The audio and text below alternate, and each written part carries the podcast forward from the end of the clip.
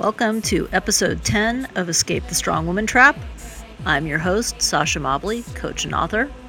Today is summer solstice, the longest day of the year. I like to spend solstice evening just watching the light change in my yard as darkness slowly seeps into daylight. It was so hot this week, uh, high nineties, over one hundred, but today it was only ninety degrees, so I've dragged my microphone and other gear out onto my back porch to share the evening with you. You might hear some of the things I hear.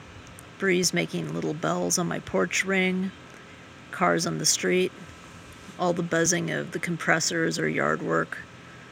But from where I'm sitting, I see all the lovely living things in my yard.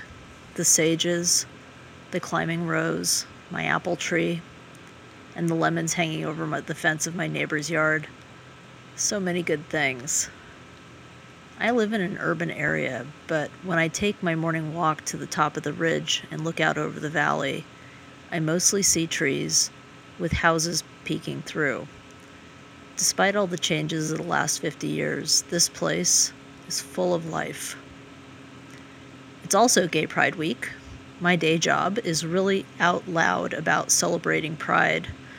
Big presence at the parade in the city, beautiful banners. And what's really nice is that it all comes from the employees, not an agenda set by management, you know, something to catch the attention of the media.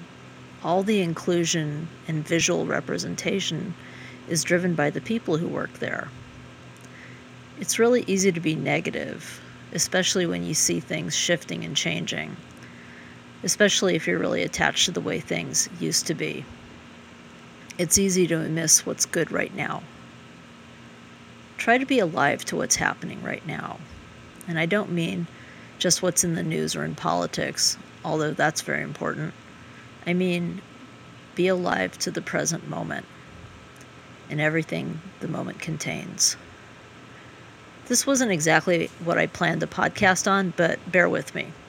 I originally wanted to talk about tribe building and how important it is to build a community of support for yourself, people who are in on your dreams and people you can reach out to for support. This week I read a short article about how thinking, yours, mine, everyone's, is really dependent on the thinking of others. We are far more networked um, in our, how we think than you can imagine. And we vastly overestimate the things we know because we are constantly borrowing against what others know. One person's words, perspective, knowledge, ideas, those things blend into our own. And it's hard to see where anything original begins, um, whether it's in your thinking or, you know, what you think, uh, you know, anything that you think is an original thought. I see far more books out today discussing the wisdom of the past three thousand years than any new original wisdom. And I'm okay with this. Most people will not read those old texts anyway.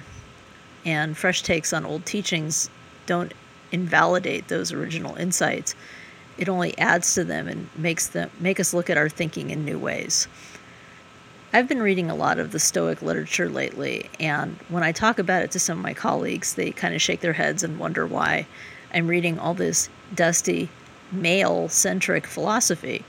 Um, but I have to be honest. The lessons in those teachings are the same ones that I learned when I was getting my coaching training in the first place. But rereading it, it all seems so fresh and applicable. And in true Stoic fashion, I cannot let the opinions of others decide what is right and appropriate for me to study. So what does this have to do with building your tribe? I'm thinking of tribe in terms of influence. What are you hearing around you? What is that doing to your own thinking? When I was a teenager and selecting a college, I was pulled aside by an older woman whose kids I used to spend time with, and she was very concerned that I wanted to go to a secular school. You know, most of my early years, I was raised in a a, a Christian church, and uh, they had a very particular worldview. And uh, so when I said I wasn't going to even consider Christian churches, or not, not Christian churches, Christian schools, um, they were really afraid that once I exposed myself to secular humanism, my religious faith would go right out the window. And, you know, to that, I kind of blithely replied, well, if my faith was strong, um, it should be able to stand up to the um, battering force of secular humanism.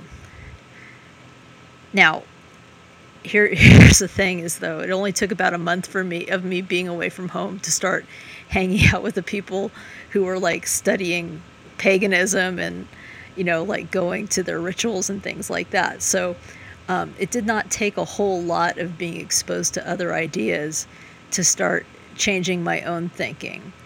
Uh, so the all the people that I'd been warned about had some very interesting ideas, too. And these new influences literally changed my world. But I fell out of my old tribe. You know, I got to say, my religious upbringing was a kind of tribe for me. You know, and the, we, when we got together, we all believed the same things. We all talked about the same things. And we kind of all saw the way the world unfolded. You know, we saw it all in the same way. Um, so by choosing to explore ideas that didn't match up with those ideas that they old, the old tribe believed in, um, you know, the only ideas worth entertaining, uh, you know, I I found myself not having a whole lot to talk about with them, and um, I suspected they prayed for me a lot. Okay, but, you know, it's very easy to miss the world when you're in an echo chamber of, you know, of people repeating the same ideas, even when there's more to the story. So what happens when you start to change and your changes don't fit your tribe? You know, I would like to think of your personal tribe as being something that's more flexible. And I don't believe that it's really ideas that make up a tribe. People make up a tribe. Problems start when you need to bend people to fit ideas and not the other way around. And if your tribe is healthy, when you start to change and grow, your tribe will change and grow along with you, kind of like a container that expands to hold the content. So choose wisely. So happy solstice, happy pride. Enjoy the long days. Love who you are. Next week, I'm going to be away earning my StrengthsFinder certification. Um, this is one of the best assessments out there, and actually taking it years ago is what set me on the path of becoming a coach. So if you're interested in StrengthsFinder and learning out how to get the most out of your natural talents, please drop me a line at Sasha at sasha mobley dot com. That is S A S H A at S A S H A M O B L E Y dot com.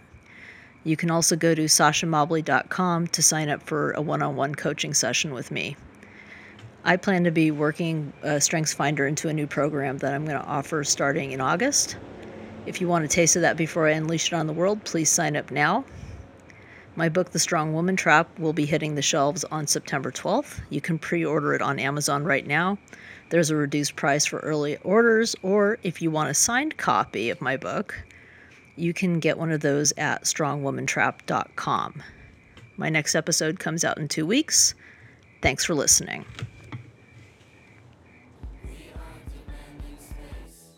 To learn more about me or get information on my book, The Strong Woman Trap, go to sasha mobley dot com.